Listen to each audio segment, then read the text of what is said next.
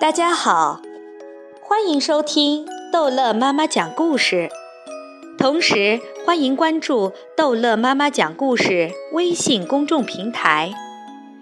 今天，逗乐妈妈和逗乐宝宝将要一起讲《不一样的卡梅拉》第二季第五集《我的鸡舍保卫战》。下蛋下蛋总是下蛋。生活中，肯定有比下蛋更好玩的事情。我家来了不速之客。今天是星期天，皮迪克难得有空，他舒舒服服地躺在草垛顶上睡午觉，晒着温暖的太阳，枕着松软的稻草，听着孩子们的玩耍声。皮迪克感觉到幸福极了。卡梅利多和小刺头、小胖墩、大嗓门正在草地上踢足球，你追我赶，互不相让。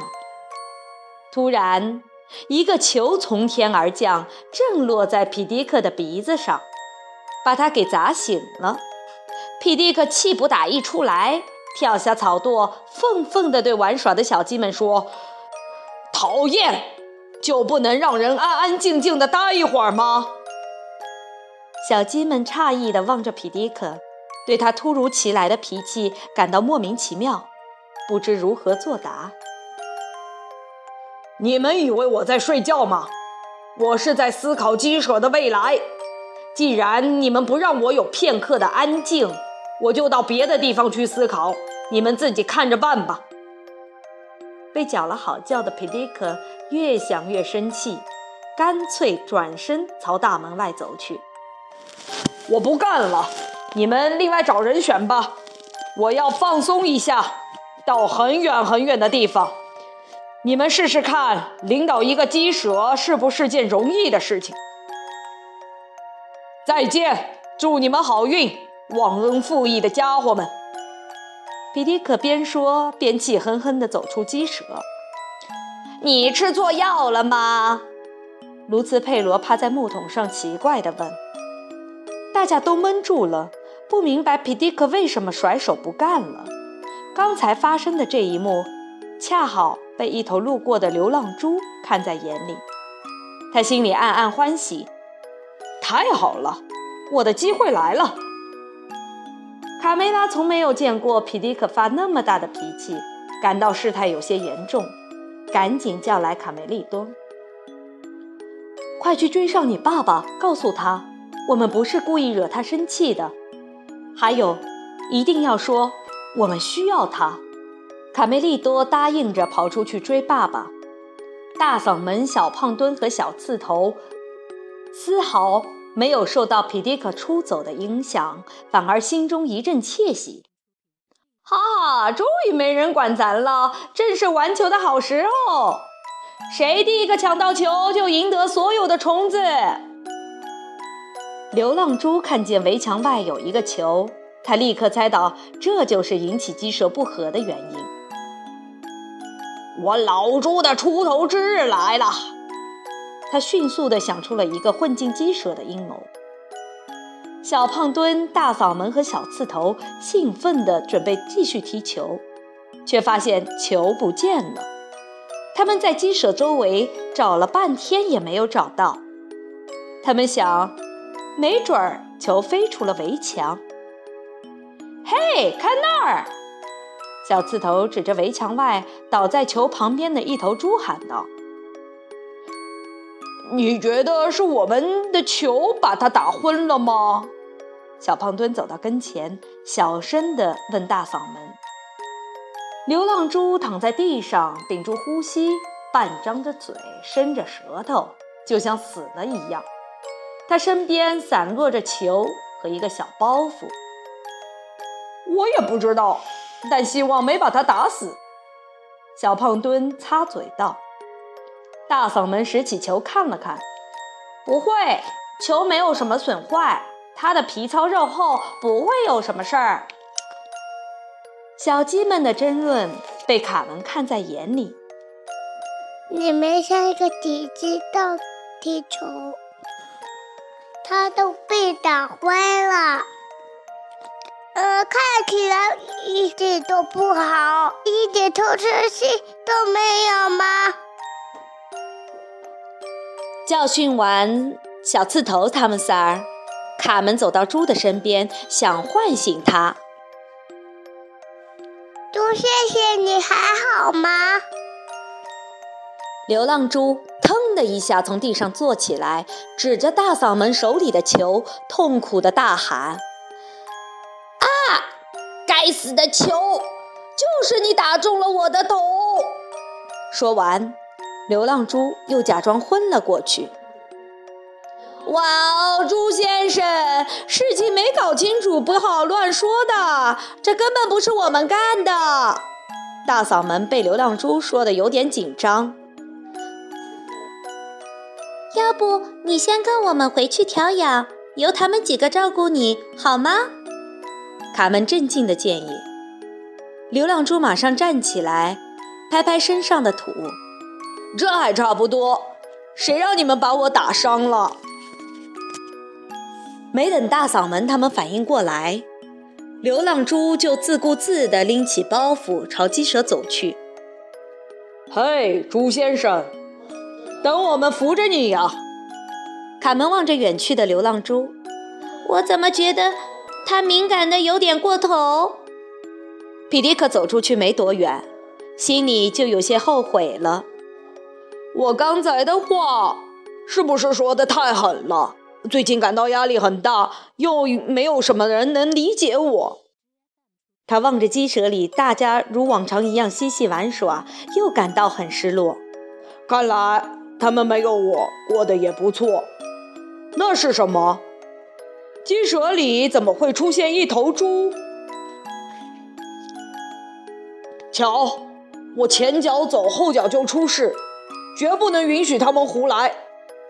我要回去看看。就在皮迪克打算往回走看看究竟的时候，被身后的一只爪子抓住了。啊！救命！皮迪克没有反应过来，就被装进了麻袋里。田鼠细尾巴得意洋洋地向普老大展示战利品，完成任务头儿！今天我们有烤鸡串吃了。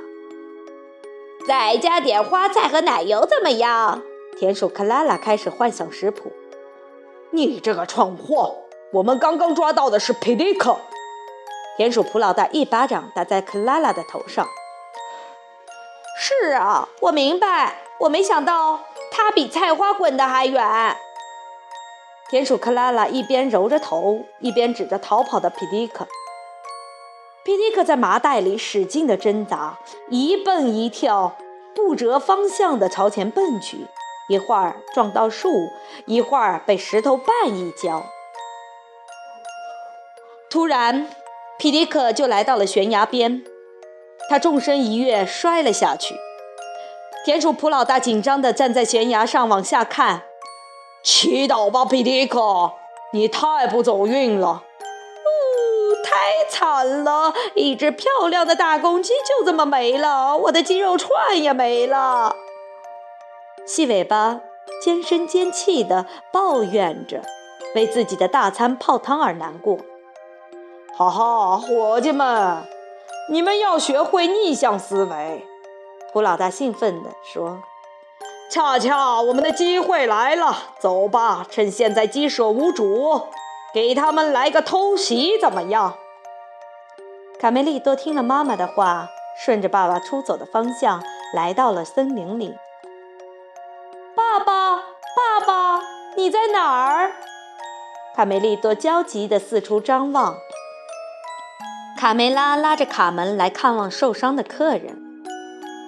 朱先生，你感觉好了吗？躺着舒服吗？我们给你挑了一些新鲜的稻草。不用了，请别唠唠叨叨的说话。我现在头痛欲裂，让我单独待会儿。流浪猪皱着眉，极不耐烦地回答。卡梅拉和卡门只好悻悻地走出了鸡舍。你爸爸刚走，家里就出了事儿，这可怎么办？也不知道卡梅利多有没有找到你爸爸。卡梅拉和卡门刚走，流浪猪就马上坐了起来，兴奋地环顾鸡舍。哇哦，比我预计的还要顺利！这里不光有奢侈的床上用品，还有无限的供应的美食。先把门给锁上，然后就可以大快朵颐饱餐一顿了。流浪猪打开了小鸡们的粮仓，狼吞虎咽地吃了起来。可恶，他把门锁上了，还吃了我们所有的粮食！大嗓门从钥匙孔里张望。咱们把门撞开，轰走这个白痴的家伙！大嗓门和小胖墩一起卯足了劲，朝门撞上去。啊！大嗓门和小胖墩刚一撞到门，门就开了。由于用力过猛，他们俩摔了一个大马趴，疼得趴在地板上半天没起来。流浪猪随即又把大门给锁上了。欢迎朋友们，你们是我的客人。流浪猪熟练地拉开谷仓，靠近些，尽情地享用稻谷吧。过来，朋友们，不要害怕啊！你们从未被这样的款待过吧？大嗓门和小胖墩从没见过谷仓能一次放这么多粮食。皮迪克平时总是教导大家节约，吃多少放多少，让小胖墩总感觉没有吃痛快过一次。哇哦！流浪猪从包袱里搜出一顶皇冠戴在头上。我，天下第一号小猪。流浪猪清了清嗓子，神情严肃地对大嗓门和小胖墩接着说。我是至高无上的国王，现在授予你大嗓门皇家侍卫长，你小胖墩并列皇家侍卫长。说完，流浪猪从包袱里取出两条丝带，斜挎在大嗓门和小胖猪的肩上。大嗓门和小胖墩早已忘记了自己闯进来的目的，被眼前的皇家荣誉吸引。得意地笑了起来，他们俩的表情变化都被流浪猪看在眼里。他不慌不忙地说：“从现在起，你们将为国王的荣誉战斗。”小胖墩和大嗓门立刻非常顺从地等待流浪猪的命令。公鸡爷爷在屋外，不知道里面发生了什么事情，重重地敲门：“你们在里面干什么呢？开门，快开门！”流浪猪不允许自己完美计划被打乱，他对小胖墩和大嗓门发了一道命令：“好了，现在是考验你们忠诚的时候了，去把那个老东西给我抓进来。”门突然开了，公鸡爷爷被小胖墩和大嗓门一把拽了进去，门又被重新关上。流浪猪指挥他俩把公鸡爷爷绑了起来，塞到阁楼上。干得漂亮，我的侍卫长们！没有这个老家伙叨絮，安静多了。过来，我要向你们介绍我的臣民。大家看看爷爷。小胖墩和大嗓门进到屋里，却一直没有出来，感觉十分奇怪。卡门预感到里面一定出事了。我们来不及等爸爸回来解决问题了，佩罗，你能帮我飞上阁楼吗？没问题，这就出发。佩罗，你看，靠近阁楼的窗户没有关，把我放到上面。卡门惊恐地发现，爷爷正被小胖墩和大嗓门绑到阁楼上，他们俩还得意地冲着下面笑。太可怕了！难道他们成了叛徒？卡门不敢往下想。突然，屋门打开了，大嗓门和小胖墩拿着长棍并肩从里面走了出来。大家没想到开门的是大嗓门和小胖墩，更奇怪的是，怎么一会儿功夫，他们的装束和神情都变了呢？短暂的几秒钟安静之后，大家笑了起来。哈哈，小胖墩，你的新造型好可爱！小凯莉乐得直不起腰。是啊，我一个破袋子在身上，真把自己当选美小姐啦！豆豆不媚的话让小胖墩气极了。喂，都严肃点！我们是皇家侍卫长，快过来觐见我们的猪大王！这时，流浪猪大摇大摆地走到门前，挺着肚子，傲慢地宣布：“我是天字第一号小猪，你们的国王。你们要称呼我陛下或者主人。现在颁布我的法律：第一条，农场里所有的动物都是平等和自由的；第二条，获得自由和平等的前提是。”必须绝对服从我的统治。如有抗命者，我的侍卫官会把他关到阁楼上，和那个唠叨的老家伙作伴。大家没想到皮迪克的离开会给鸡舍惹来一个新主人，而且还是一头戴着皇冠的猪。小刺头看到大嗓门和小胖墩神气的样子，很羡慕，便试着探问：“国王陛下。”能不能授予我皇家侍卫长长官呢？当然没有问题，我忠诚的小刺头。这头猪不简单呢，如果他肯合作，我们就是鸡舍的统治者了。搞定这头猪比搞定那些鸡可容易多了。躲在鸡舍外面看热闹的田鼠普老大心里酝酿着一个阴谋。森林这边。卡梅利多正在四处寻找皮迪克。爸爸，爸爸，听到了吗？回答我。卡梅利多，我在这儿。从山崖下传来皮迪克的声音：“快把我救出去，儿子！”卡梅利多向下一探，看到装皮迪克的麻袋在树枝中间，好悬呀！该死，我够不着。儿子，是你一展歌喉的时候了，来吧，像只大公鸡那样。哦哦哦！卡梅利多放声高歌。这边，流浪猪得意地接着颁布命令：“你们现在去为我准备一个皇家猪圈，必须在日落前完成。为了完成好任务。”我要从你们和我尊贵的皇室成员中组建一支志愿队，而你们都将是志愿队员。卢兹佩罗首先反抗：“你根本不是国王，你这个小丑！我们永远都不会服从你。”贝利奥也不甘示弱：“无耻的冒牌货！”流浪猪没想到居然有反抗的声音，愤怒地大喊。你们竟敢违抗圣旨！侍卫长，将这些暴民拿下！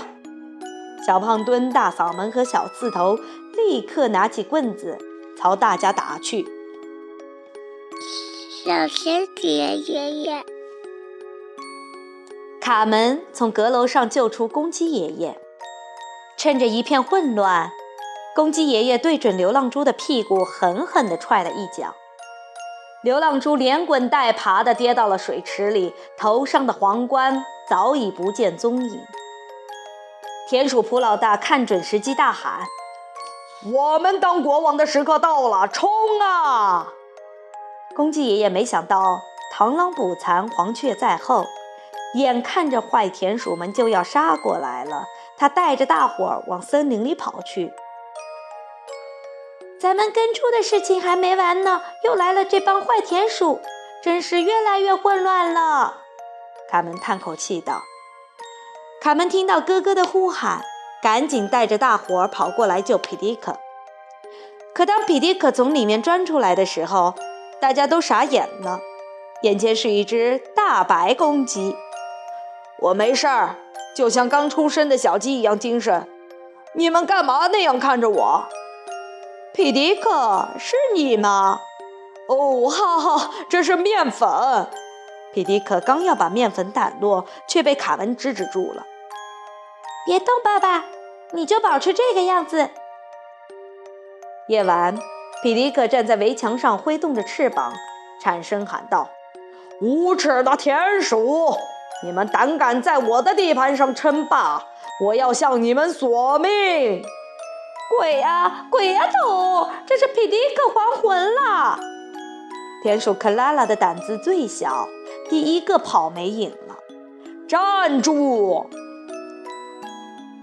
卡门，你的主意真不错。现在去收拾我们的贵客。皮迪克走到跪在地上的流浪猪面前，厉声说道：“滚！从哪儿来的回哪儿去！天下第一蠢猪，蹩脚的国王！”流浪猪连声磕头讨饶：“啊，对不起，公鸡老爷，我再也不敢了，我再也不叫天下第一号小猪了。称国王也不成，赶快滚，不许再踏入我的领土一步！”说完。皮迪克转身对胖小胖墩他们三个命令道：“至于你们，罚打扫一个月的鸡舍，再把饮水槽彻底洗干净，立即执行。”万岁，皮迪克万岁！小凯莉和豆豆妹对皮迪克严厉分行的气魄仰慕极了，反而说的皮迪克不好意思了。流浪猪拎起包袱继续流浪。